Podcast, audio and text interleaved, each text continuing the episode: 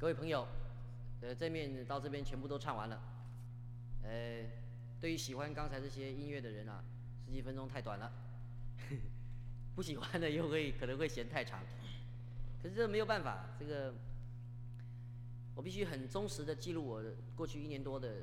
生活的经验啊，什么感情的经验啊，这个啊，所以没有办法了，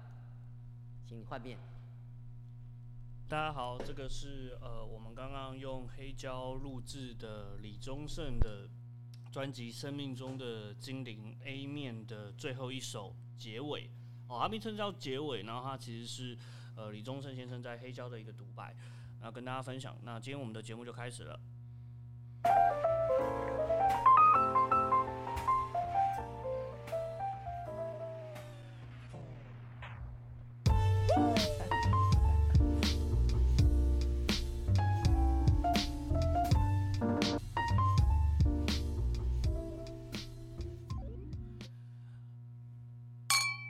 家好，不主动、不抗拒、不负责，这里是不负责任评论。我是今天主播阿佑。嗨，我是 Otis。Hello，呃，那今天的话是我们新的一个栏目啊，就是我们要用黑胶来分享音乐啊。嗯嗯，那这第一集我们就简单叫它这个黑胶初体验好了。那个 那个张震岳有首歌叫什么《爱情初体验》嘛？对，那我们就叫它黑胶初体验好了。那我们刚刚有放一首呃，在开头的时候放一个李宗盛的一个，算是他在他专辑里面的一小段的独白啊，我觉得其实蛮有意思的，就是说。哦我身边很多朋友也都会问我说，为什么喜欢黑胶哈？然后我觉得，呃，当然可以从很多方面去理解它。可是，比如说像我刚刚呃分享的这个李宗盛的这这张黑胶，它的最后的结尾，确实它在现在的串流音乐就不会有这个感觉，因为呃大家都知道嘛，就串流音乐无所谓 A 面跟 B 面，甚至他很多时候串流的音乐它也没有那么专辑感这么重啊，就是有时候是以单曲取胜啊。那我不晓得 artist 呃对你来讲，你是为什么会突然入这个坑的？其实我的第一张黑胶不是自己买的，哦，是哦，对对对对对对，那是别人送的所以那个时候是你连连唱机都没有啊，然后就觉得我迟早有一天会有的，就是朋友也这样觉得，我也觉我我觉得好像很很多玩黑胶人，他好像一开始都这样哦，就是说他不一定有唱机。其实我的第一张黑胶跟我拿到我的唱机也是最近嘛，嗯然后最近我们开始玩黑胶，也是被你推入坑的没错对，哎就我是被成功啊，我是被 artist 推入坑成功。推坑可是我第一张其实是我高中的时候买的，哦，真的啊、我高高中大学呃就要升大学的时候。在成品买了一张 Radiohead 的《In Rainbow》，那当时嗯当然是因为我喜欢 Radiohead，我其实把它拿来某种程度上面就是一个玩具，就像是你买模型这样子，嗯就你喜欢一个歌手。对，其实就是有点像是买一张进口海报的感觉，对对是吧？其实我好像其实黑胶也有这个属性啊，就是摆在家里面，其实心情也蛮好的。对啊，对，啊不一定你。要真的每次都听到。对，因为因为我我觉得这个是，我觉得这个是一开始很多人，呃，我我真的觉得一开始大家会被黑胶吸引，很多是视觉上面的，嗯因为不管你歌手在，呃，他的他的背背景是怎么样子，他生成一张专辑都耗费了极大的心力，所以他在选择他的呃黑胶封面的时候，就是他的唱片封面的时候，其实一定也都有诸多想法的。我觉得，对，当然呃比较流行一点的歌手，可能是呃至少要拍一张。很美的照片喽，或者或者是很帅的照片，请很好的摄影师、很有名的摄影师出来，对对对对对，来来来来帮他拍一张足够吸引大家眼球的。那其他的呃某一些层面是，他需要在引领你进入这张专辑前，先让你有一个 image，对，可能只是一个点题，可能只是一个影子，对，就是，但是你看到我们其实到现在，你你买到后面，你确实是。哎，你你一看这个封面，你就会觉得这个好像是我的菜哦。哦，对我我我觉得是哎，因为尤其是呃，像我自己会去一些呃二二手的比较卖多二手唱片的地方去晃，其实有时候那个真的很凭你对整个视觉设计的感觉。对啊，对啊它不见得是一个一定要透过我一定听过这首歌或怎么样，我反而是因为它的视觉先被影响到，然后我才开始听的。对，然后黑胶黑胶跟 CD 不同嘛，就是它它的版面就硬生生就至少比 CD 大四倍嘛，对，至少四倍，所以那个视觉的震撼力很够，所以我我我真的觉得它有很强的魅惑属性，你知道哦，吗？对。那你你要不要说一下，就是你，因为你比我早先买嘛，对是你推我入坑的。那你买的第一台唱机，当时你是怎么想的？为什么你会突然就是毅然决然决定要买一个黑胶唱机？我我觉得这个一路以来应该是这样，就是呃，你我年轻的时候买了非常多的 CD 嘛，我以前就是赚的钱有一半都是买拿来买 CD 这样子，所以所以所以买 CD 对我来说是一个很是我的是我的呃年少年少轻狂岁月的一个部分，最重要的一个部分，嗯我觉得大概 而且你会愿意为音乐付费。大概还涵盖我前三，没有我们那个年代你你没有音乐不能不付费的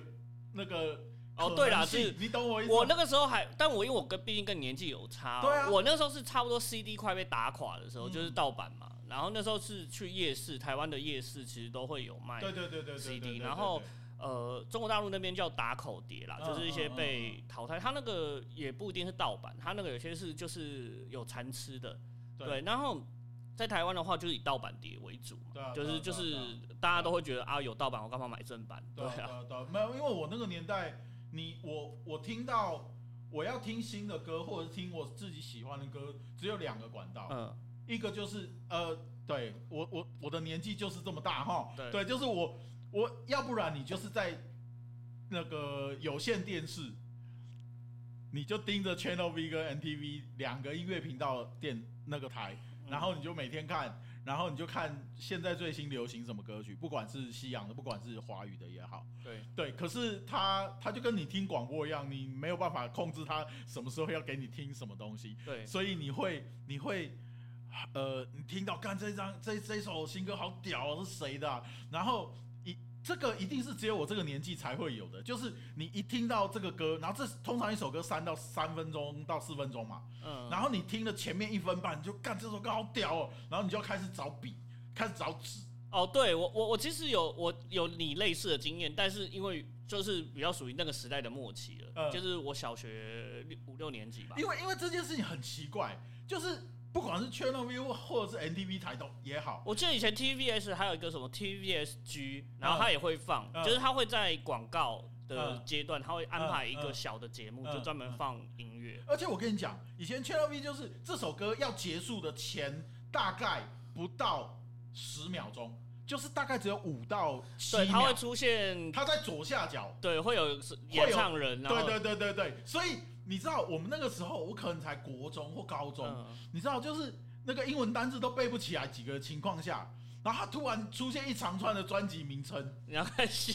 你知道吗？就是你你背不了，所以你只能用那五秒钟赶快把他的专辑名称写下来。哦的那种急迫感，因为错过了你你你很难再找到那张专辑。对我那时候我记得我第一次听周杰伦也是在就是车上听到的，嗯，就是广播节目，然后我就一直在那种 Channel V 的频道里面去找，因为我也不知道他是谁，就是 就我完全不知道他是谁，我只觉得干这个人的音乐很屌哎、对他那个时候出来真的很屌，我到我到现在都还记得我的第那个周杰伦的 CD 是在哪一个唱片行买的。对啊，对，所以就是就是他会他会成为一个很鲜明的印记。那像现在来讲哈，我我查到一个数据哈，就是说呃，现在目前的整个音乐市场来说，串流当然是最大众的，然后紧接而来其实就是黑胶了。对，呃，诶，黑胶已经完全超越 CD 了。呃完全完全。然后虽然说现在有所谓的录音带的，也有也有人在玩这一块，可是其实还是没有办法超越。嗯黑胶对啊，对，所以你那时候买这个这一台的时候，你是就是抱持着以前跟听 CD 一样的想法吗？其实就是人 人到了一个年纪，你就会想要呃找回一些以前的美好。嗯嗯嗯。对，用更夸张的方式哦，找回以前的美好。我倒是没有这么大的，因为毕竟本来那个也不是我的时代的东西，嗯然后嗯我只是觉得对我来讲，黑胶它是一个呃不一样的戒指，然后。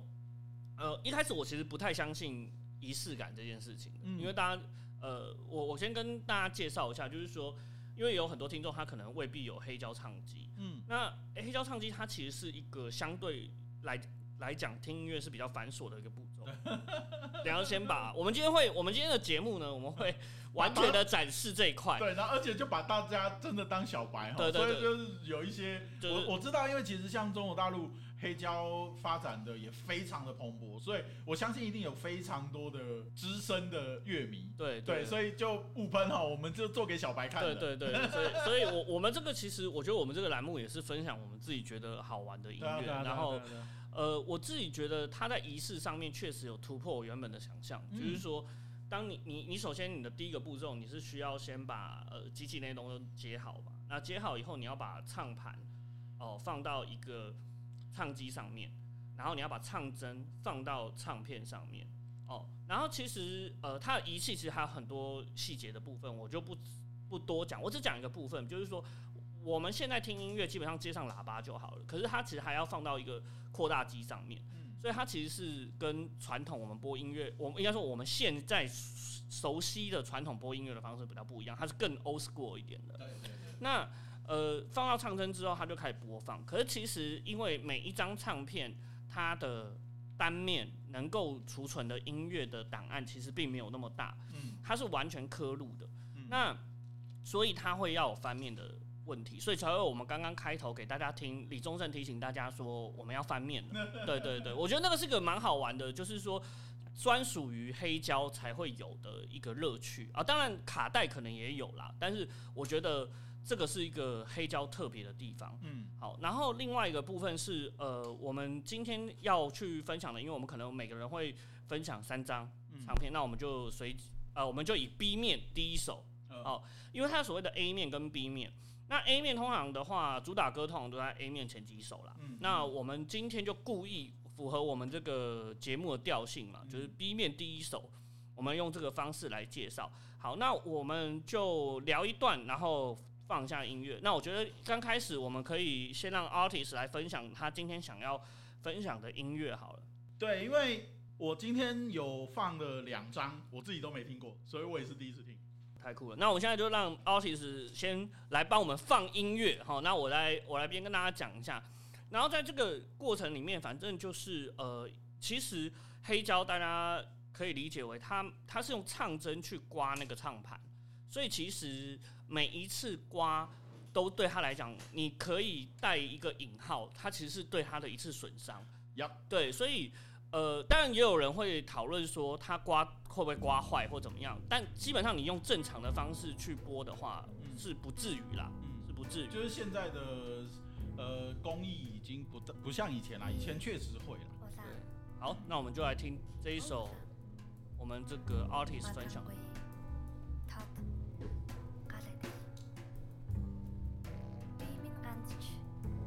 шалтгаал минь хэлбэрт үгүй. Бязгааргүй. Ирэх чөлөөт салхидал. Зөвхөн тэнгүү. Заримдаа намайг. Өмнө нь. Яа. Намайг минь заах.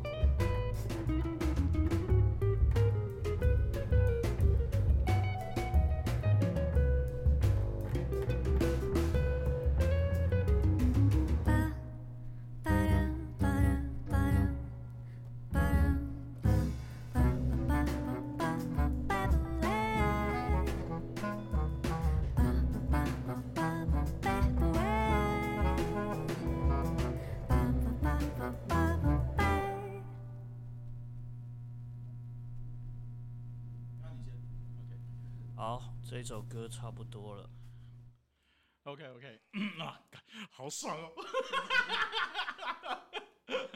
我觉得有点，呃，它应该是 jazz 吧，然后有点 bossa nova 的感觉。我觉得其实呃、可能有一点点对，对但是呃，好，我先我先我先大概讲一下，就是一开始就是呃这个女生的独白嘛，那那个她的语言，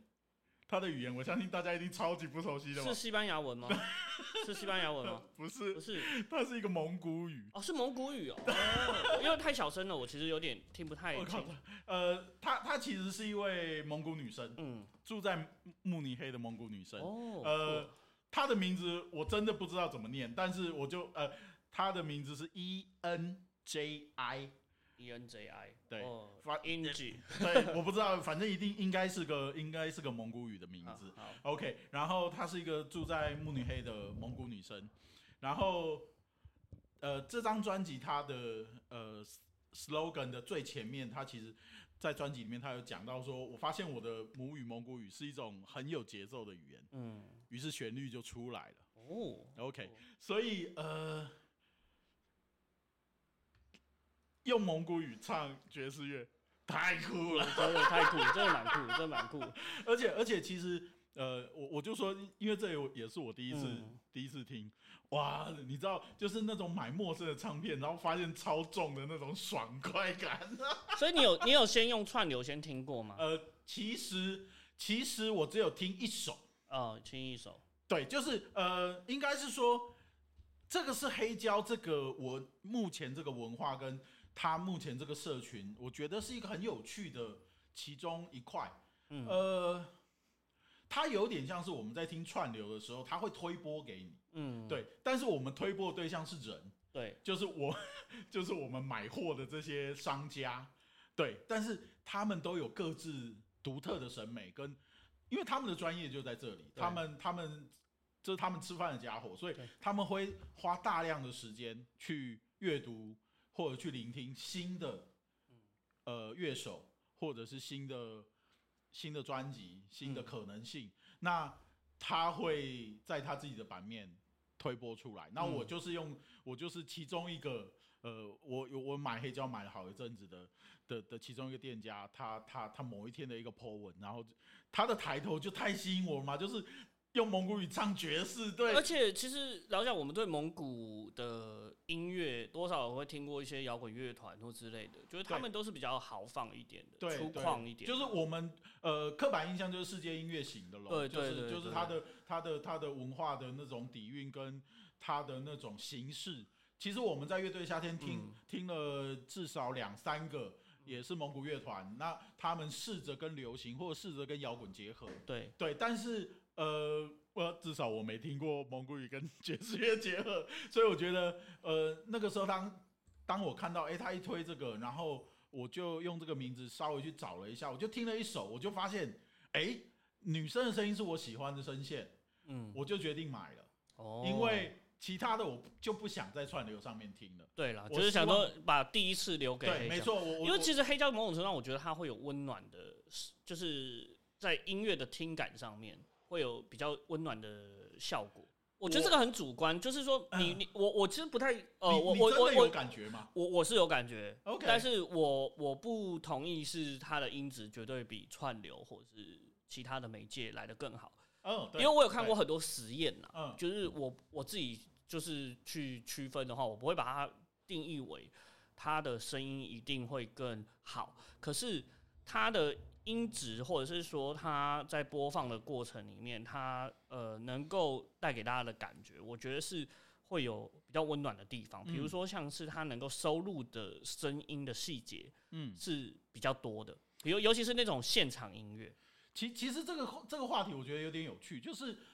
嗯，因为理论上来说，理理论上来说，呃，所谓的数位的收音，以现在的技术来技术来说，它可以呃获得的细节，应该理论上应该是更多的。理论上应该是啦，对，可是呃，我们在听黑胶，我我其实即便从一开始到现在，这个对我来说都不是一个肯定句。哦，对，我感觉是温暖的，嗯，但是我不确定那个温暖是不是因为我们有前面的这所有的仪式，你懂吗？就是你、听众，你你们要想象，我们现在是个多方便的年代，像是我刚刚说这个歌手，然后你在听的现在这个当下，你完全已经找到这个人了。嗯，然后你就可以在 YouTube 上面找到他的音乐，你就可以播了。你可以把我们这边暂停，你就可以去听他的音乐。在这么快的情况下，我们需要跟对跟店家下定，对，然后像是我这一张，可能 maybe 等了两个月。哦，那么久哦、OK，然后这一张它是它的首版嘛，嗯，它的首版，然后限量的红胶，它的手版只只只压了两百张哎，老板。哦，那么少，不是因为他就是这么小众的歌手，对啊，对啊，所以他不敢压太多，对他手板压了两百张，所以简单来说，全世界目前只有两百个人。跟你有共同的体验。对，没错。呃、我我我觉得，我觉得你刚刚讲到仪式仪式感的这个东西，也是我特别想讲的，嗯。就是说我自己在听黑胶音乐的时候，我我其实真的感受到大家一直在讲说的仪式感，因为我以前是觉得是 bullshit，就我会觉得听音乐就听音乐，要什么仪式感？嗯对，但是直到我开始去玩它，嗯。不管是播放，然后使用它之后，首先我我先讲我最直观的感受，我最直嗯。直观的感受是我必须对音乐更专注，嗯。因为它有一个很客观的仪式，就是你要翻面。哦，对。对，像你现在放的是 B 面第一首嘛对，其实你要听完 A 面，然后你再翻到 B 面第一首，或者是你要拿唱针去挑你要的哪一首，不管你要用哪一种方式，你都是需要去玩它的。所以人家讲玩黑胶，玩黑胶。嗯那呃，我是直到我后来在有一次在一个 YouTube 上面看到有一位音乐人，他就是他提到一个观点，我是很接受的。他是说，呃，虽然大家一直觉得不管是黑胶也好，或听音乐来讲，他觉得仪式感这件事情很多时候被大家低估了啦。嗯就是说，大家会觉得说，哦，这是不是你特别装啊？你特别嗯装作你很你很喜欢音乐或怎么样？嗯可是他他提出一个比喻，他说，你就像你很喜欢听陈奕迅的演唱会，嗯那你也可以完全选择一种听演唱会的方式，就是他唱浮夸的时候，嗯或者就是某一首你喜欢的陈奕迅的音乐，你再走进去，嗯，那也是一种听音乐的方式对。你，你不能说错，我也要买票啊。嗯可是为什么我们要花那么久的时间，从演唱会的第一首听到最后一首？嗯嗯，就是我必须专注在这个整个感觉，那个感觉包括乐队的编制，包括灯光效果等等的东西。嗯，我我我其实我其实想要稍微深入再讲一下这个这个这个话题，就是呃，没错，我一开始就像是我刚刚讲的，我我觉得很有很，我觉得用黑胶听是比较温暖的，这个是我的主观感受。即便到现在都还是这个主观感受，但是即便我自己问自己，我都不确定是不是因为我有前面的这些仪式，导致嗯我觉得它比较有温度。哦，确实，因因为 这这几乎都已经是一个哲学问题了。But，但是我我我，呃，我们姑且不论这么玄学的部分，我觉得有一件事情是可以肯定的，就是因为所谓的这些仪式的行为，不管是我说我我需要等等两个月，这张这张黑胶才会到我手上，第一次拆开它，第一次从它从封套拿出来，放上放上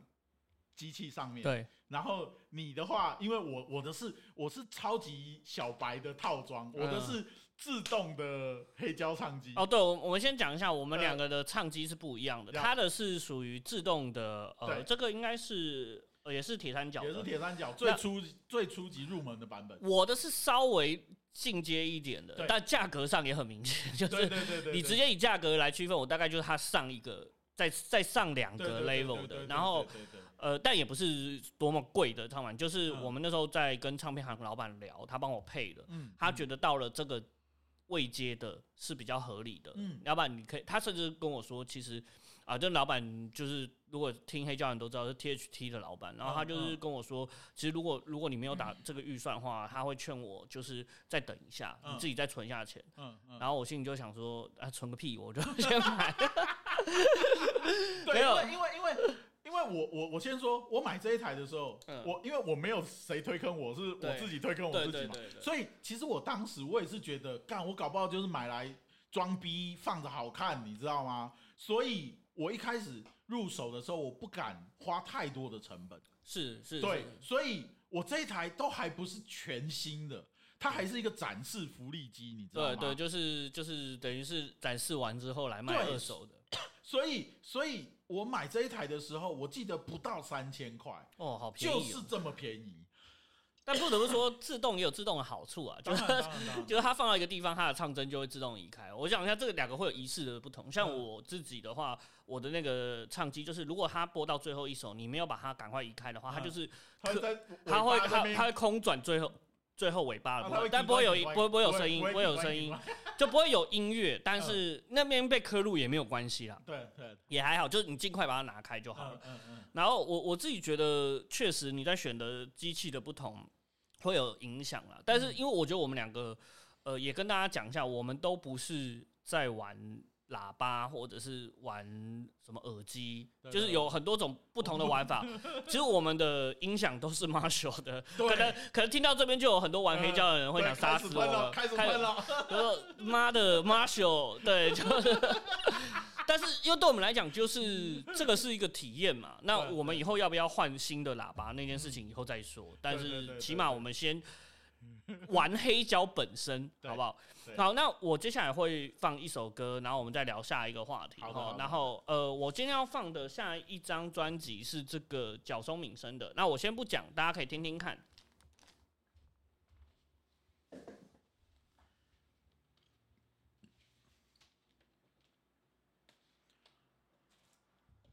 大家可以感觉得到，就是我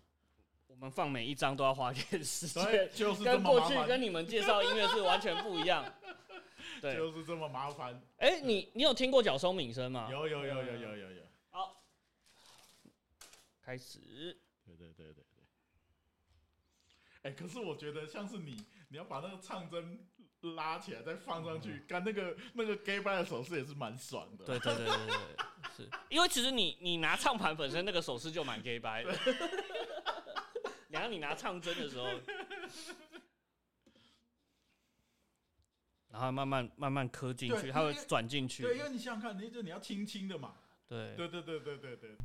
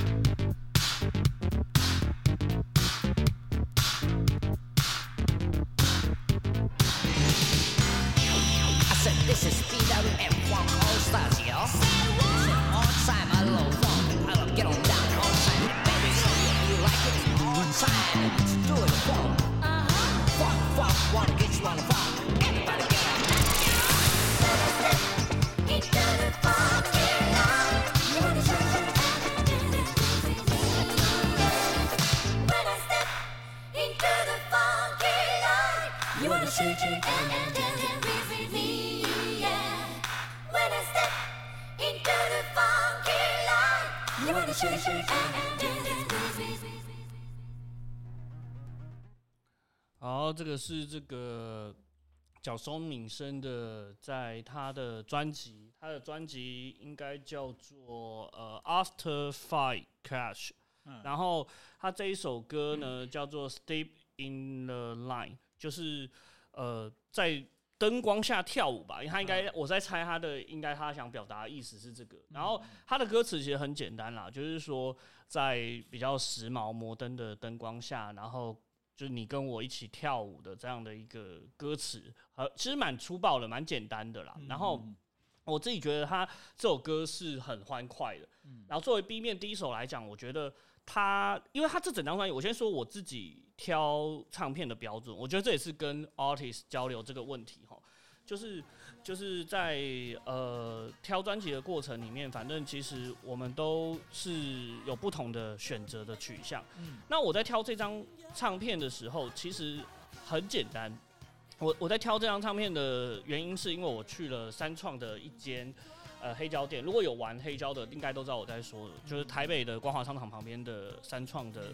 里面有一个黑胶店，然后里面的店员其实都蛮年轻的，然后他们呃有提供试听的服务，就是大如果你是二手的，基本上都可以试听。他们很好的地方是说，我觉得他们店员还蛮有活力的，都会很认真推，然后推给我的是一个妹子，然后 敢是因为是妹子吧？我操也也也不能这样说，就是 就是因为他他推给我的，我没有都都照单全收，而是他这张是因为我喜欢角松敏生，嗯。那大因为我跟大家讲，其实我这几年还也还蛮爱 City Pop 的音乐，然后角松敏生其实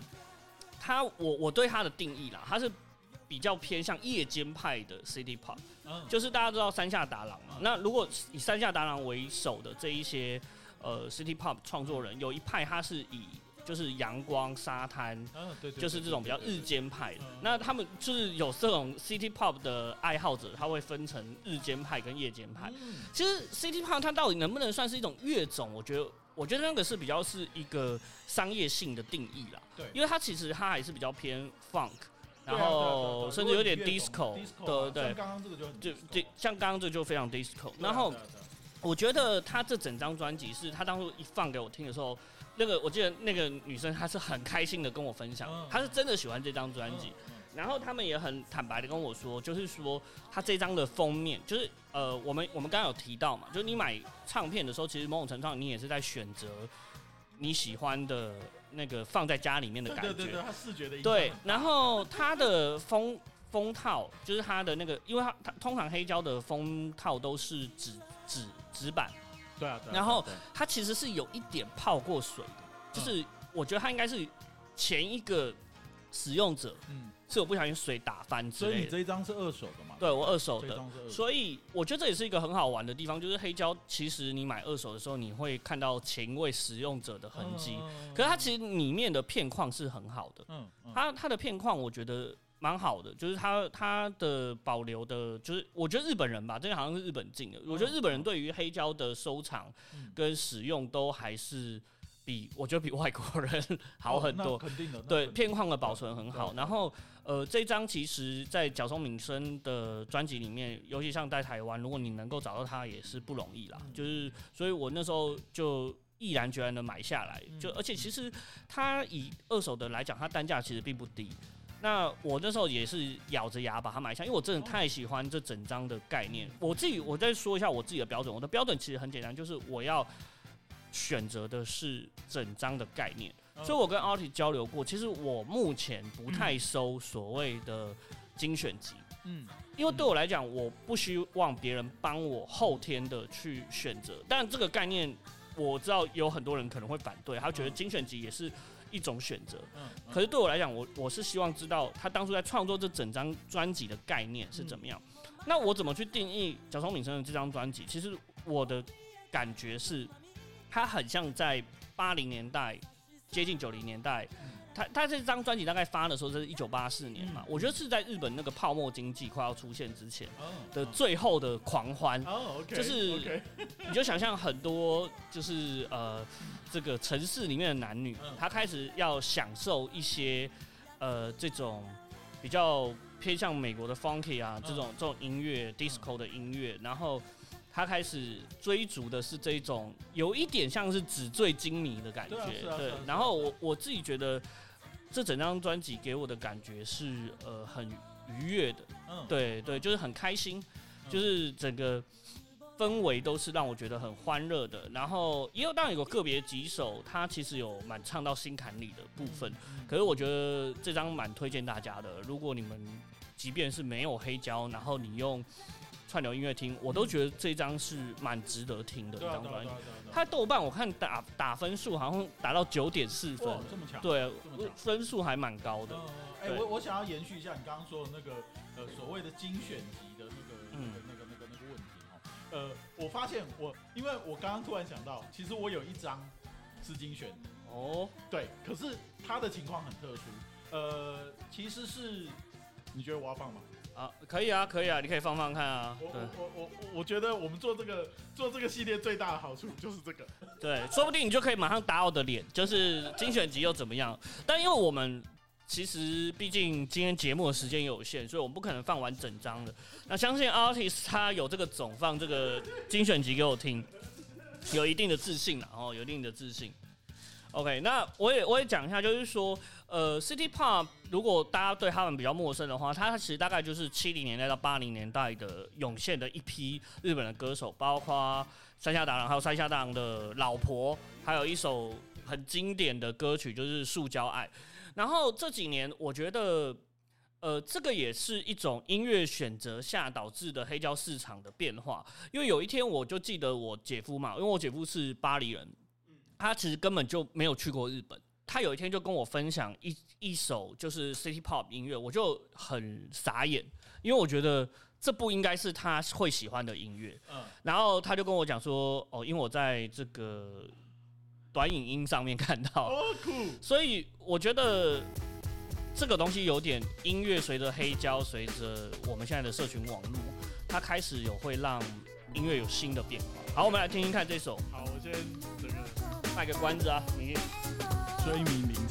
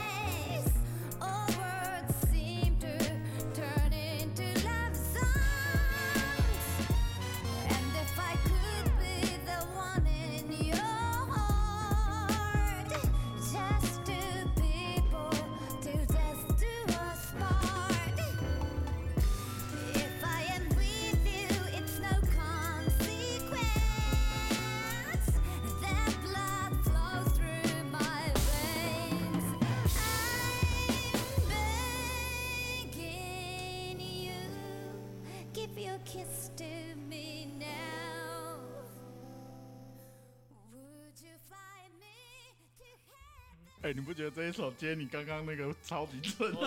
我觉得是哎、我觉得这个这首歌很好听哎、我觉得这首歌我没有特别挑过哦。他他这个算 R&B 吗？他这个有一点 没有，可他他其实也是爵士啊，哦，他其实也是爵士，对，有点有点 fusion 的感觉对，就是。他的配他的配器都是爵士的配器。呃，我好，OK，对不起，往回退一下，我我讲一下这首呃这张这张专辑是百药之长，就是追名林琴他的呃第一张混音的专辑。对对对对对，那他这一张呃他这一张是当然就是他自己的歌曲，他选过之后，然后重新做 remix，就是呃我刚刚讲嘛，就是我们基本上我们两个都不收，基本上都不收合集。嗯，但是这个会是例外，就是它是一个 remix 的版本，然后呃，等于是他重新制作过这个所有的歌曲，呈让他呈现是是他自己。选的吗？他自己自己弄的吗？还是有特别的制作人帮他？呃，当然当然就是因为其实呃呃，我不知道熟悉追名林檎的都知道，他早期就是就是就是纯，几乎算是很纯的摇滚摇滚歌手。对，对，然后直到后来他组了那个 组了团之后，他加入了非常多的呃这种爵士乐的配器，大小提琴啊，嗯然后管弦乐啊等等等等，然后他的呃他的歌曲就会多了很多呃这种呃比较比较浪漫，嗯或者是比较弦乐旋律性更强的状态。那他这一张《百药之长》有趣的点就是，他选了很多他在早期很摇滚的歌，哦把它改编成为现在他自己很喜欢的类型。哦，对，所以像这种合集我会收。还有，呃，其实刚好讲到合集这个这个事情，我刚好想到一个事情是，呃，这一两个礼拜吧，才、才才才冒出来的，也是你知道，就是那些推坑推坑的版主很过分，戴帽子，两个那个那个他们他们叫什么？DJ 对，DJ 就是两个戴一个安全帽哦，那个 Daft Punk 啊，对，就是最新 Daft Punk，他们把他们呃其中呃反正就是他们最新的这张专辑是把所有的古典去掉，哦，他新的那个 remix 的版本、嗯。是他把所有的古典去掉，他要进入一个更有点像是呃意识流的哦专辑形态。你说 Daft Punk 出的？没错，哦。你想想看哦，电音最重要的就是古典，就是就是那个节奏。，对，但是它最新的这个呃新的 remix 版本是把古典全部去掉，嗯，它要让你听到除了带动你的身体律动之外，还有很多他想要说的东西。好酷哦！我觉得我哎、我觉得你这个有打脸哦怎么。样？这张这像这种合集是不是就会觉得很想收？呃，哎、这个这个有打脸呢，我不得不承认，这个有打脸呢。因为老实讲，对啦，因为我我就有跟奥利分享说，我最近虽然我买来买黑胶以来，我都不去买这个合集，但是我也有也有打脸的部分啦，比如说像是巨岛之子，也是一个嗯嗯嗯，比较算是在 City Pop 已经没那么红之后的一个 City Pop 的女歌手，日日本人。然后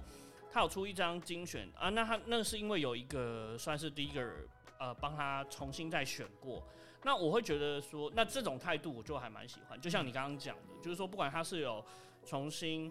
呃编曲，嗯嗯，或者甚至是 remix，都我都觉得好。那那这个也许是一个会发动我想买的动机，因为你在音乐上面是有你其他的想法。对对对，而且你看，其实像呃最近王菲不是复刻吗？大家抢的乱七八糟。哦我才在刚刚阿迪斯前面在讲，我想买那个浮躁，干妈的，一直没买到，鸡对，然。后他最近复刻的其中有一张就是王菲的《非靡靡之音》，嗯，那他那种合集就是他收了他自己很喜欢的他自己喜欢的歌曲，嗯，回来自己唱，自己重新呃做过编曲之后唱自己的版本的这种合集，其实我觉得也是很值得收的。其实我就是追名林琴，他也有一张叫做呃歌手价值。哇，嗯你听这个 title 就很帅。对，他那他那张专辑就叫《歌手价值》，嗯也是跟《非靡靡之音》的概念是一样，就他收他很喜欢的、嗯呃歌曲，别人唱过别人的歌曲，嗯然后他拿回来，他拿回来他自己演绎看看，然后展现他的歌手价值。像这种合集，其实我都嗯觉得他也很有可听性啦。，OK，好对对对对对对。那我来放我的下一张好了。我来放一张，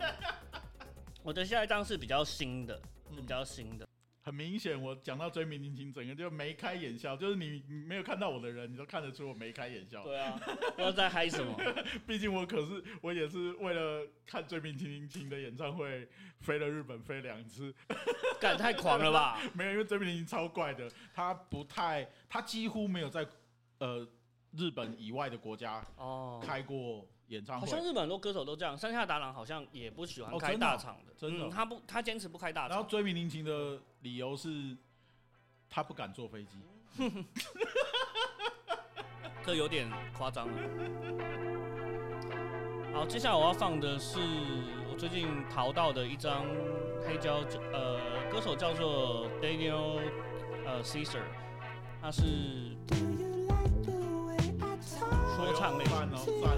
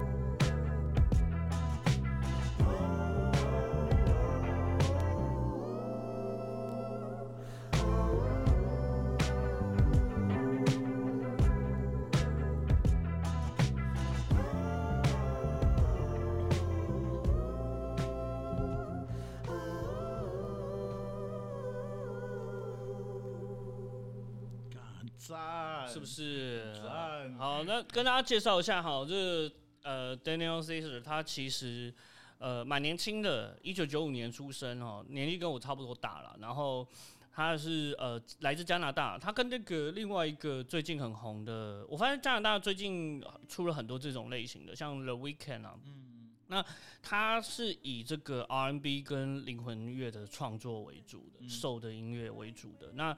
呃，我觉得其实他的专辑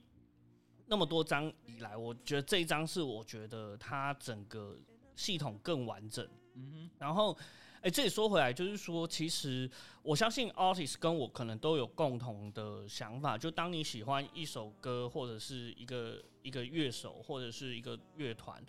那我们回头去找他的唱片的时候，其实有的时候，呃，我们也会去找那些我们熟悉的店家，嗯有的时候我们是被店家推荐。哼，对。对，因为我觉得其实，在黑胶的贩卖的过程，尤其在现在社群网络的状态，嗯，其实是呃跟过去的呃这种唱片行还是有点区别，因为其实我们能够在唱片行的时间是相对短暂的。对对，那有的时候在社群网络上面，反而他们的发文、他们的介绍，反而对我们来讲是重要的。嗯那其实这个歌手，我其实听过他几首歌之后，我就想找这张专辑，然后我回头去找，然后也是我们刚刚一直提到的那个 THT 的老板，他其实过去就有介绍过这一张，然后他还还很感叹的说，过去他在介绍的时候没什么人鸟他。然 后我觉得有的时候很好玩，就是那些唱片店的老板，他们也算是呃，很像电台的呃 DJ 或者是 DJ，他们会去推荐一些他们可能也许是很任性的，也是超越。呃，现有的听众的认知去推荐一些专辑，嗯那我觉得这是这张专辑，它在 B 面的这一首歌叫做哦，我介绍一下哈，这首歌叫做 Do You Like Me 啊、就是你喜欢我吗？那其实这首歌我觉得它很好玩的地方是它呃整体来讲是很松弛的，然后呃。其实你可以听到，我觉得他的贝斯虽然用的没有那么重，嗯。可是其实是有稳住这个这个很飘逸的唱腔，嗯。然后再加上呃，他的歌词其实讲的事情是说，呃，一个人他的，我我我这么定义好，我觉得这首歌很像是提供了一个好的问题，就是你喜不喜欢我，在嗯。感情中一个很简单的问题。那 Do you like me 嘛，就是你喜欢我嘛，这个是一个灵魂拷问。那他的给我的感觉用两个字来形容，就是纠结。嗯就是他的歌词其实讲述的，其实就是呃，我喜欢你，那我也希望你跟我有下一步的可能性。嗯那呃，这个这个歌词里面其实还表达了很多我觉得很好玩的，比如说呃，这个我已经不是第一次跟别人就是搞这种类似像暧昧的东西，可是呃，我不想要，但是也已经厌倦了。然后他也提到说，呃，我看起来很不羁，十分不羁的那种感觉。然后，但是我也没那么潇洒，就是说，我觉得他很多那种在独白里面的那种纠结，很像一个人一直不断的反复的在唠叨。对，比如说他甚至里面有提到说，我喜欢了你的朋友，一开始，可是我现在想要的是你，听起来蛮渣的。但是我觉得，嗯、这个就是我在挑像这种 soul 的啊，或者是在挑 R&B 的时候，嗯。其实我觉得，呃，R&B 也是我就是重新听黑胶之后，我蛮喜欢的，哦。包括像是呃一些 Jazz Hip Hop，嗯。那因为他们整张的概念会更清楚。嗯。然后呃，甚至有很多自己的故事在里面，嗯因为他整张专辑其实讲了很多他自己在可能人生的某一个片段的时刻，他把它整理成那一张专辑，可能就代表他某一个时间点，嗯。他的对人生看待事情的想法。哦对。哦，那你怎么看？就是说，呃，这种唱片行的文化在现在这种黑胶市场，呃，其实你刚刚就，呃，确实就像你刚刚讲的，就是一啊，我我就说，其实这就我最一开始讲的那个东西，就是因为我是从疯狂买 CD 嗯。开始我的整个音乐聆听的生涯的，嗯。所以呃，这种模式是对我来说是我以为已经消失，好不容易他又回来了一次，就是我是见证 Tower Record 最最疯狂，就像我们看那个呃有一部电影叫《帝国唱片行》，就是、呃如果有有大家有兴趣找来看，非常好看。然后就是那个那个里面，他其实就是在演 Tower Record 他们一群很年轻的，其实他其他他就是个 YA 喜剧，但是但是那种在唱片行里面打混，然后但是超级爽，然后每天发现新的这个世界新的声音的那种那那种激动，对，那对我来说是，我到现在都还现在都还记得西门的那个 Tower Record 整栋，它它结束，然后我们去最后呃疯狂的大买一次，然后它最后大拍卖嘛，我去最后去去大买一次，，Tower Record 好像现在日本还有嘛？对，只对对，就日本，日本还算还算活跃，其他地方几乎都没有了。然后对我来说，就是一个一个一个文化的死亡，因为我这个年纪的经历太多了。嗯像我以前在书店工作，然后书店现在呃，我们有聊过，就是纸质书的消失。所以所以对于我来说，文化的这种呃起起伏伏是很对我来说是很切身的。嗯对，然后这个时候，在这个年年代，黑胶突然又再出再再次崛起了，然后再度回到我们的生活当中，呃。对我来说是一个很难能可贵的经验。那当然，我就会投射到你刚刚的问题上面。那这些呃，坚持自己很喜欢音乐，发现我还可以拿它来当饭吃，他还可以像我们很喜欢的 THT，嗯，呃，他就跟他老婆两个人，对，一个拼命在那边挑片，一个拼命帮他在做后面的呃，不管是对对整理，然后跟客户的联系，然后帮他整理订单，对，然后货进来之后要点货，要要包，然后要联络，然后其他的小朋友跟着他一起包货的那种，就是那个真的是很原始的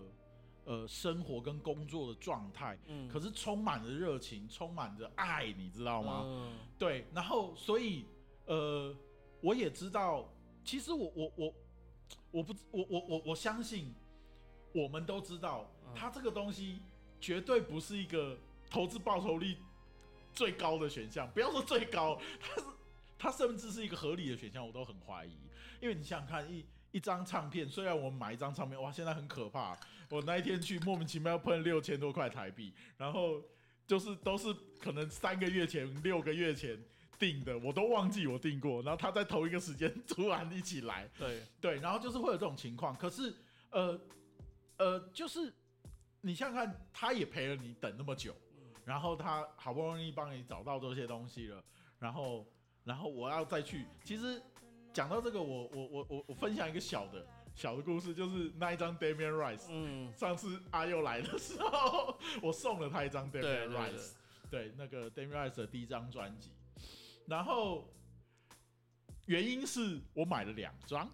对，我很爽，所以我就拿到了你那另外那，因为我本来我跟他在聊，就是网络上面我想买的专辑，对对对，我就跟他讲到这一张，然后他说啊还有两张，然后他就给我一张，然后我问他为什么，然后他就说因为你在两个唱片行都不小心下定了，对，因为因为因为因为这张专辑对于我的 我的青涩年代意义非凡，嗯，对，你知道吗？就是我们在那种呃懵懂的少年的时候，对于感情、对于爱情很懵懂的时候 d a m i Rice 就是你知道他是陪着我在海边大喊过的背景音乐的那种、哦这么浪漫，。这么浪漫哦，那那所以他再再一次再版的时候，对我来说就是干我不能不收到，你知道吗？所以那个时候我就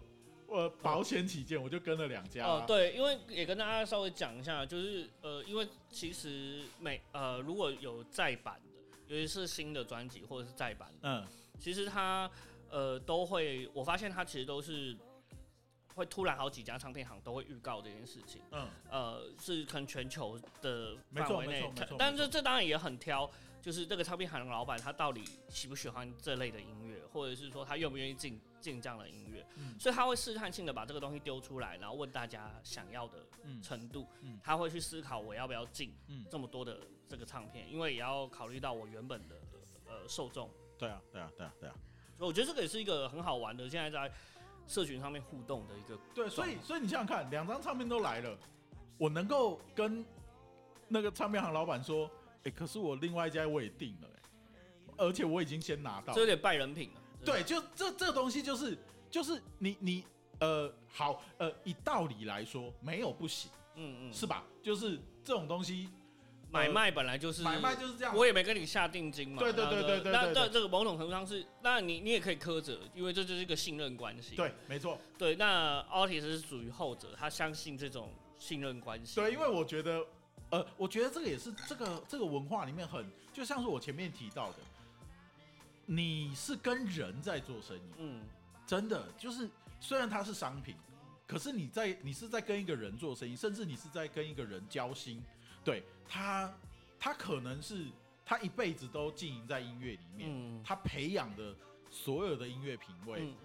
挑出来的东西，你因为信任他，像是我刚买那一张，就是我刚刚听到，我就真的超级兴奋的，就那个蒙古女孩，我超级兴奋，我真的觉得哇靠，好酷哦，怎么会有？而且非常好听啊，我觉得，而且质质质感也非常好。嗯然后你你你想想看，这就是它绝对建立在于我信任这个这个版主或者这个老板，他挑选音乐的品味，对，然后呃，所以我姑且一试，然后结果又是这么令人开心，嗯，这个东西真的是呃用钱买得到，是用钱买得到快乐，可以是这样多开心的事情，我觉得。。好，那 Artist 介绍你的下一张好了。好，我来。那我我其实觉得在买唱片的过程里面，其实呃，我们每一次都是呃有，我觉得有的时候像刚刚提到的，像是 artist，他有的时候会买追名言行，有时候会试刚我们刚刚呃可能试的那个蒙古女孩，她叫英俊，然后我觉得他都是有的时候既熟悉又陌生，因为黑胶历史非常长哦，就是说呃，基本上你能够想象音乐开始被人类所贩卖之后，它就是一个很重要的载体。所以其实有非常多老的歌手，可能是我们童年的，甚至我们父辈他喜欢的音乐，到后来他们我们现在新听到的新的音乐。所以我觉得这个都是在选择的过程，我们都会很纠结，尤其是听到年少喜欢的音乐。好，我们来听下一首。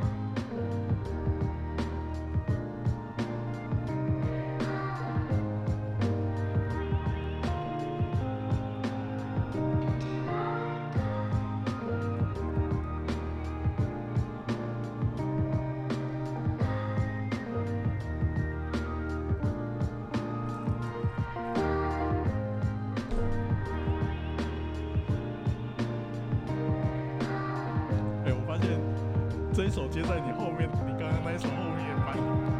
也蛮合的。我觉得我们蛮有默契的。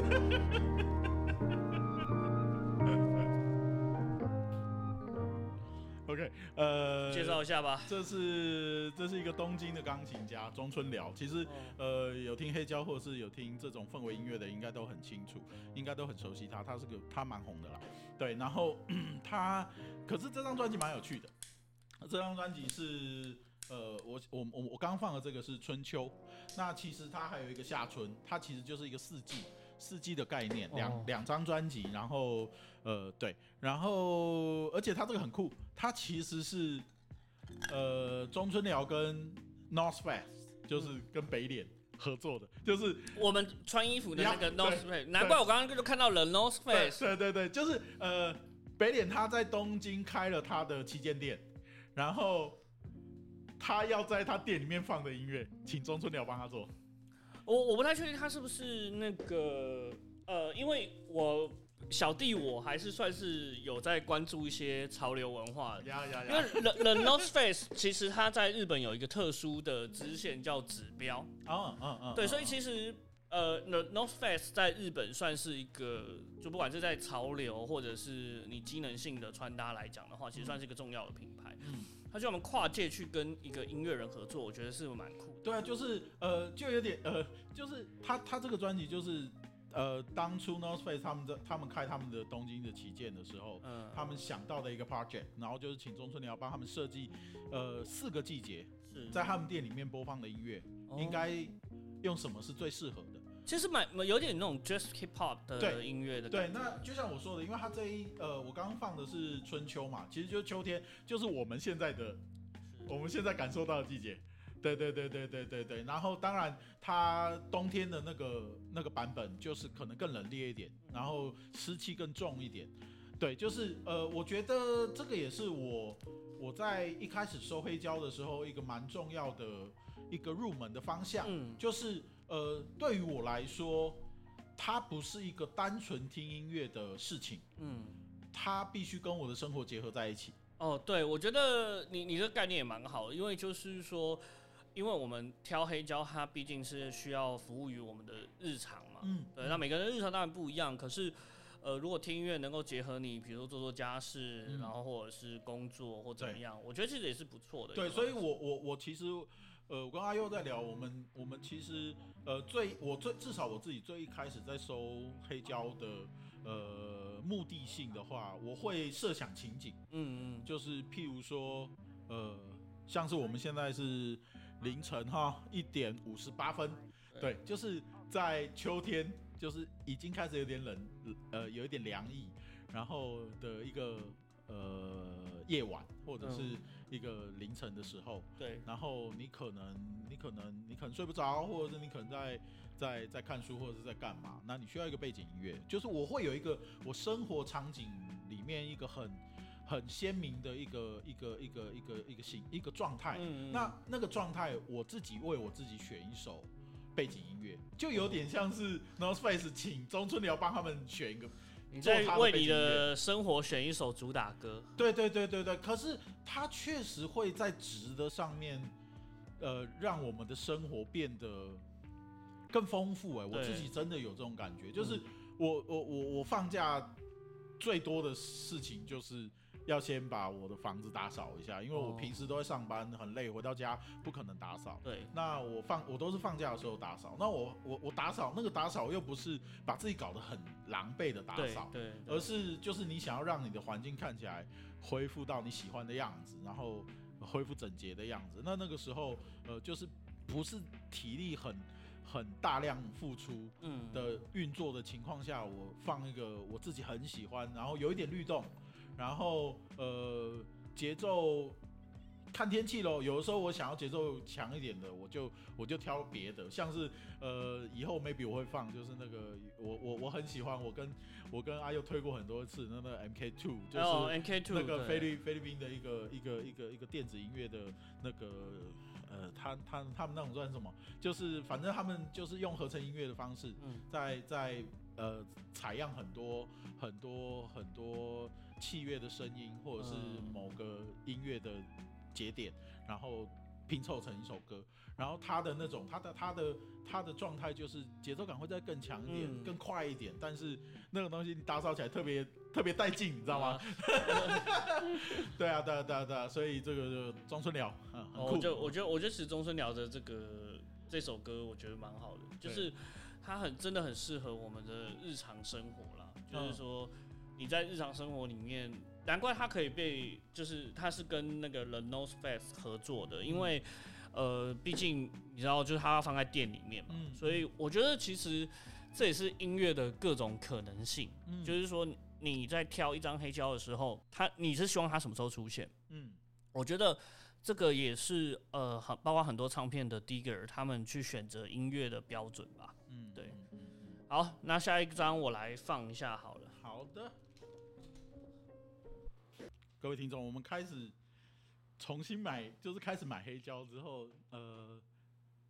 一一我们都有共同的一个体体验，就是重新开始回到那种认真听音乐的的状态，很不一样哎、就是呃，毕竟我也经历过大概五年到十年，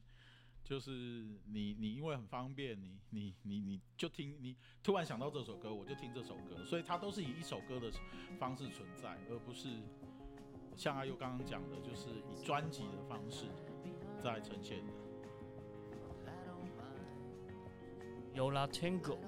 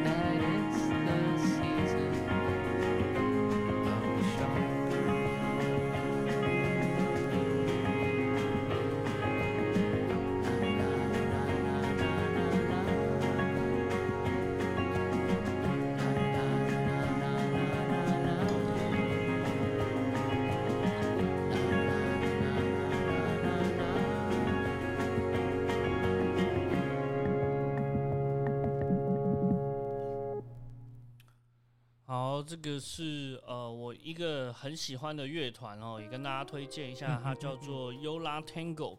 那它是呃文青爱团啊，对啊，就是这个 New New Jersey 的一个乐团，它大概是三人编制。嗯那其实主要是那个夫妻啦，他们有一对夫妻。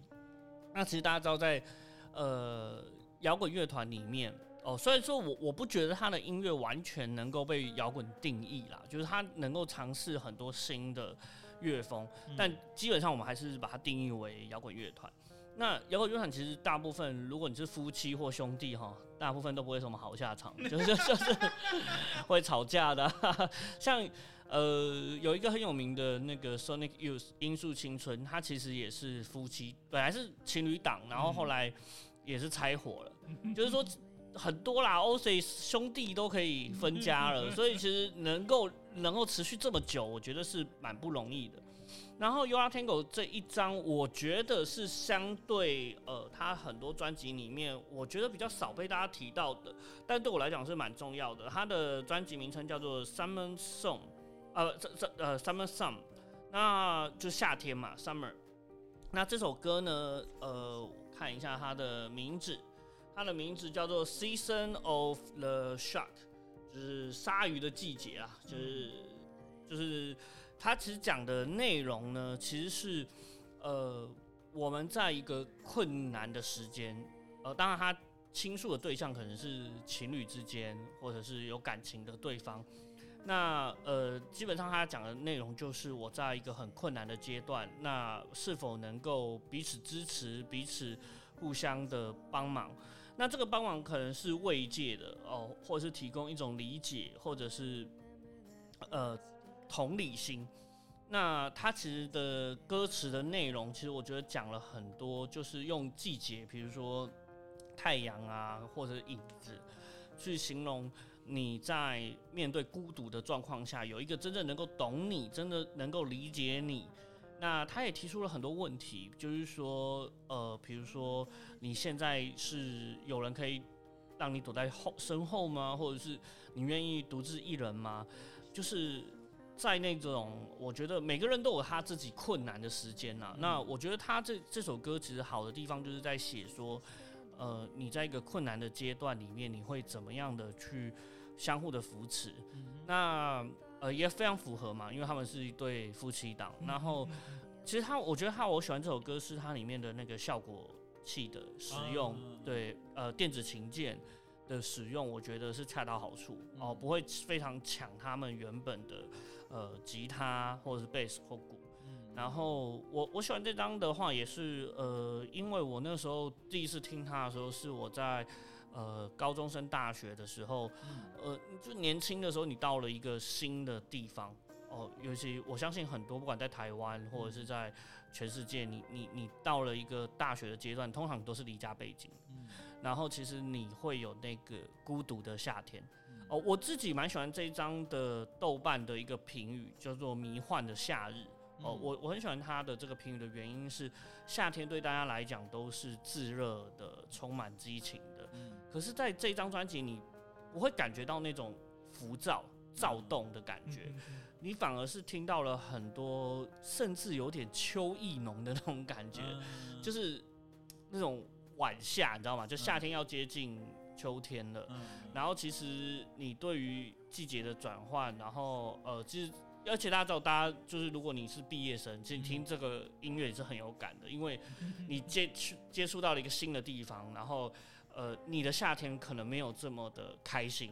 就是充满的很多不确不确定未知。你是一个毕业生嘛，所以或是你即将离开你现在的大学，嗯哦、要毕业了，你要踏入职场。那我觉得这张专辑的概念我是很喜欢的，嗯就是那种有点迷幻，然后但是你还是可以听得出那种对于夏天的描述，他的对对对对，歌不知道词什么他就觉得有点潮湿黏黏的，对对对对，但是但是那个黏黏的又不不是不会到那种不舒服，就是不是炙热的啦。嗯，对对对对对，是舒舒服的状态。对，对那我们其实今天聊了，我们这样夯不啷当也聊了六张专辑，嗯你有没有觉得，而且我我们某种程度上面在放这个音乐，其实也是一种 battle 的过程。我们在分嗯，享，呃意外的有这个状态对。对对，就是哎、你放了一张，然后嗯我来试试看，我来回应一张，回应一张。像今天那个 artist 攻击性就很强，还有调整他的，对对对对，我原本我原本挑了，其实还有另外一张，我原本挑的，啊，中间那个追名铃琴是中间杀出来，可是没办法，因为录音的环境是在我家嘛，所以我是随时可以他主场作战了，主场作战是随时可以抠球员上场的，就是大家要知道，就是其实黑胶唱片其实还是蛮重的。我是今天带了不少，但是因为我也是在想说，我如果临时可以换的话，但我的家伙毕竟没有他那么多，我在他家就就是客场作战还是比较不敌对手。没有啦的这种。其实其实我觉得玩笑话，但是呃，battle 归 battle，但是其实都是呃，我觉得这个也是，就是他，你想想看，我呃，我我我最近才推阿优入坑，然后。他最近就是失心疯的状态，反而是我要帮他踩刹车。他每次问我都说：“这个再等一下再，等等吧，你价钱好一点，就不不需要被人家坑或者是什么。”对，因为因为他都会怕我就是失心疯，因为对对对对，我我现在可能去的店家比他多，就是因为我就陷入一种沉迷的状态，你知道吗？因为我大家大家理解一下，就是嗯这个我本人是一个非常喜欢去尝试新的东西，所以我会很好奇，就是不同的店家，我所以我刚刚为什么提出一个问题，就是说，呃，我自己其实觉得在不同的店家，他们的审美是完全不同的。哦，完全不同，完全不同。比如说，我举几个例子，我们刚刚讲到很多次，THT 它是呃，老板可能有他自己独特的品味，对对对，因为因为我因为他、因为他的背景毕竟是他呃就是曾经很长时间都是 DJ 嘛，对，所以他需要呃他需要摄取各种类型的音乐。对，所以所以他其实某种程度蛮适合我们的音乐品味。对对。对对，但我其实有的时候也会去看到一些店家，他是呃可能专门收爵士的、古典的，嗯嗯嗯那那些很多我们可能觉得很厉害的日本歌手啊、可能是 City Pop 嗯什么他，比如说我有一次在台北市的万华的小宋唱片。嗯嗯，我觉得他卖的价格很便宜，就是就是他那个价格可能是别的地方可能嗯。卖就是四百五百嗯。这样，那他可能就卖三百五，嗯然后算便宜一点，然后我就觉得说，就是很很明显，老板对音乐态度就有点一视同仁，嗯嗯，你也可以说是破坏行情，嗯，但是怎么样来讲，就是这是老板自己的选择嘛。嗯。那或者是说，呃，台北市有一呃呃，他应该说他是原本是桃园的店家叫张大桃，我自己有去过他中立的店，嗯哦、也是花了一点时间去他的店，然后我觉得蛮值得，就是说他的店内。他有一个很大的空间让嗯大家去试听。嗯那他的音乐的话，就是我会觉得说，如果你是要挑呃古典音乐，呃古典或者是美式的流行音乐，嗯或者是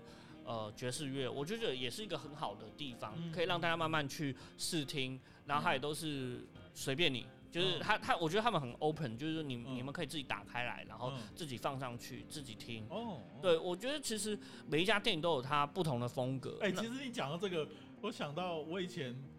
我就说我我们以前，我们以前其实，呃，大几乎你在唱片行你是不能试听的嘛，对对对，所以我们基本上就是你要不就是在，就像我刚刚说，你在 NTV 台或在 Channel V 你听过这一首歌，对。你对这个专辑、对这个歌手、对这个乐团真的很有兴趣，买一张专辑试试，对对，但是你很有可能只喜欢那一首。对。对，那你说的这种状况，就是到呃卖 CD 的后期的时候，法国的法雅克这个这个音乐品牌进来台湾之后，它是第一个打破这个概念，哦，就是你去法尔克你是可以试听的，你在他架上所有看到的 CD 你都可以拿给他的工作人员，嗯。他可以拆给你，然后你一次拿，就是你最多拿三张。嗯，然后就是你那三张，你可以拿去试听机，你可以试听，然后你再决定要不要买。哦。其实那个年那个对于我那个年代来说，就是哇哦，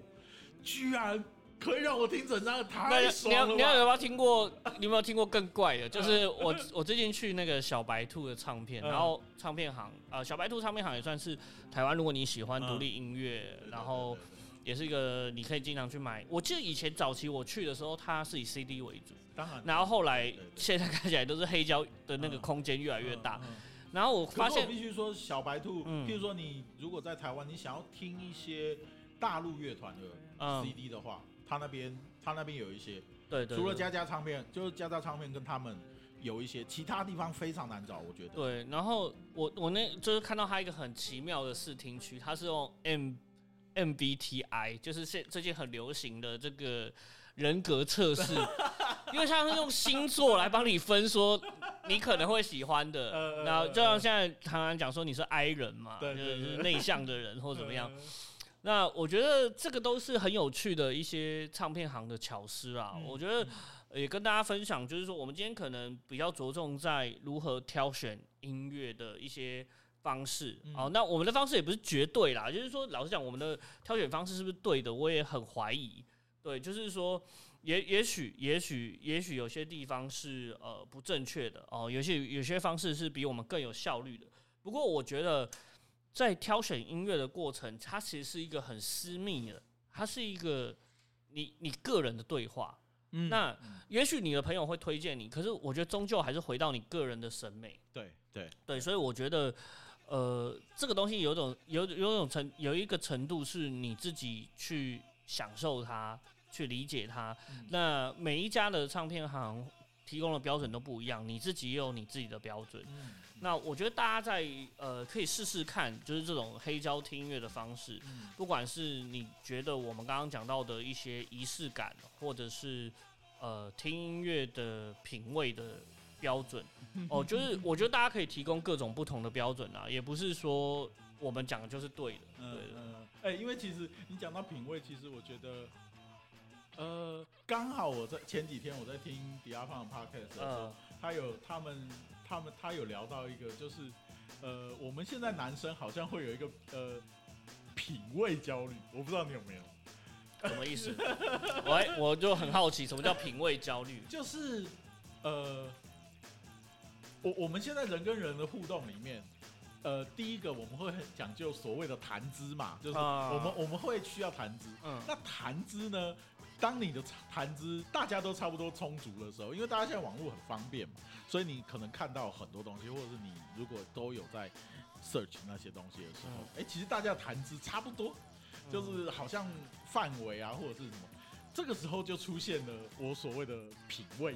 焦虑，就是哎、那谁的品味好一点？哦，对，就有点像是我们刚刚在挑挑黑胶，然后再选什么专辑的时候，就是那个会有，而且它不是一个明的 battle，我不晓得，但是因为可能因为我是平我是水瓶座，所以我我的品味一直都不希望跟大家一样，就是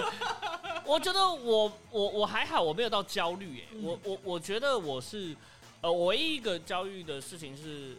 呃，我的时间是有限，啊。可是我想要获得的刺激，嗯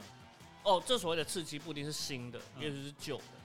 就是我会在这之中摇摆。比如说，我今天挑选的三张唱片，好，我我可以跟大家解释我今天挑三张唱片的逻辑了。角松敏生对我来讲是他的音乐是我属于我听过，然后我喜欢，可是这张专辑并不是我熟悉的，算是我熟悉的音乐人，但我不是我熟悉的唱片。嗯嗯那我听到的时候，我是非常的惊艳。嗯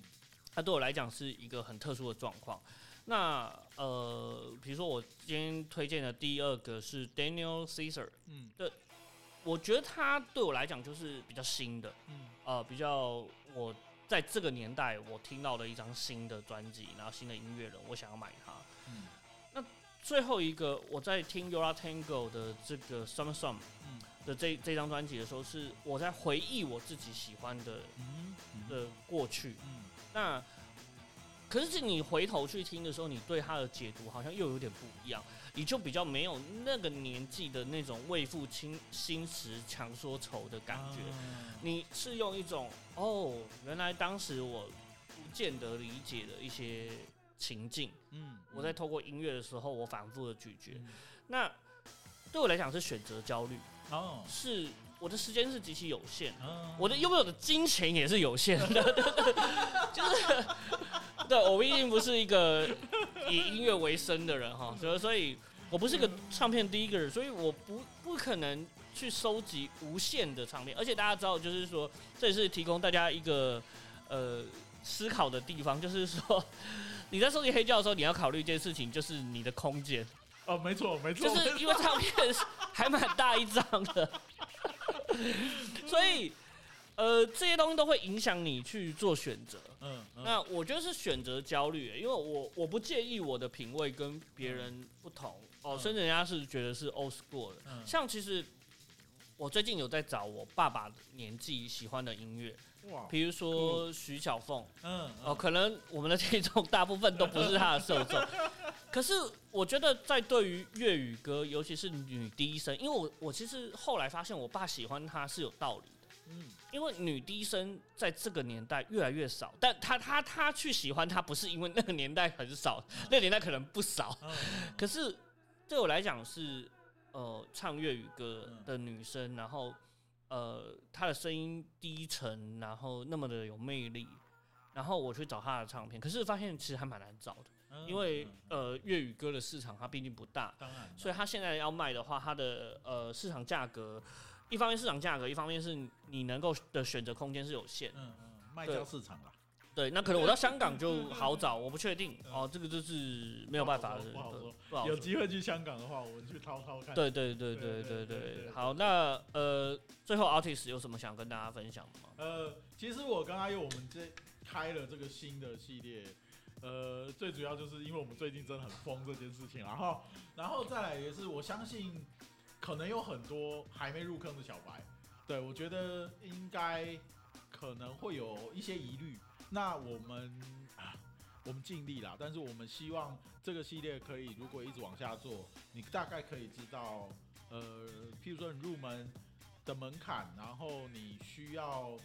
呃心理上面的准备，资金上面的准备，各种。那我们会慢慢慢慢呃跟大家分享这些事情。其实像我们今天讲的，就是你一入门，其实也可以像我一样啊，对不对？我买一台两千多块二手的黑胶唱机，其实你在网络上找很多很好找，因为很多人买了都没听过几次，他就他换他搬家或什么，他就想卖掉，就对对对对对那毕竟是个蛮占空间的对，那喇叭其实好，我们买 m a r 完全是因为它帅，好不好？不是因为它好听。对对对，那也可以嘛。那你买个不会了，他贝斯还行啦，低音还是可以的。没有啦，这个我真的不敢讲哈。对，反正其实这种东西就是你自己听了开心，开心重要嘛。对，当然我接下来我也是想要换喇叭啦，那那是后面的事。可是反正我们起点低嘛，后面我们就有很多可以一直哎、你都一直觉得哦，我我又我的我的我的兴趣又又又又更更更更更满足了一点，就是你的那种愉悦感，就是一直都可以用钱换来，其实是个很开心的事情。对，然后我们今天其实放的都是 B 面的第一首嘛，也嗯符合我们的呃取向，就是说嗯你的对于音乐的选择，那对于生活的态度，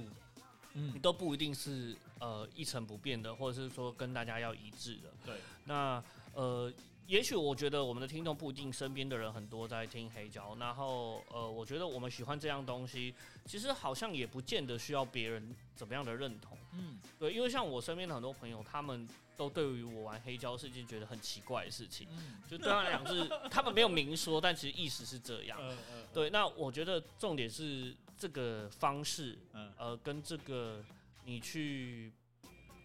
享受的一种乐趣，那个东西是只有你自己知道。嗯对，那我们反正这个节目反正也是不厌其烦的跟大家推广，就是各种可能性。那至于怎么选择，还是要回到大家啦。那我们今天节目也差不多到这边，嗯那希望大家可以留言告诉我们你们听完这一集之后的想法，嗯然后以及你们对于黑胶、对于音乐，你们个人的看法是什么？那欢迎留言告诉我们。那我们的节目会在苹果的 Apple Podcast、KKBox 跟 Spotify，还有呃大陆的喜马拉雅跟小宇宙上面会有上线。嗯那欢迎大家都给我们意见啊，不管是喜欢或不喜欢、批评的或者是鼓励的，欢迎告诉。我们然后很有机会，你们的意见会变成我们下一集的内容。谢谢大家，谢谢，今天节目到这边，拜拜，拜拜。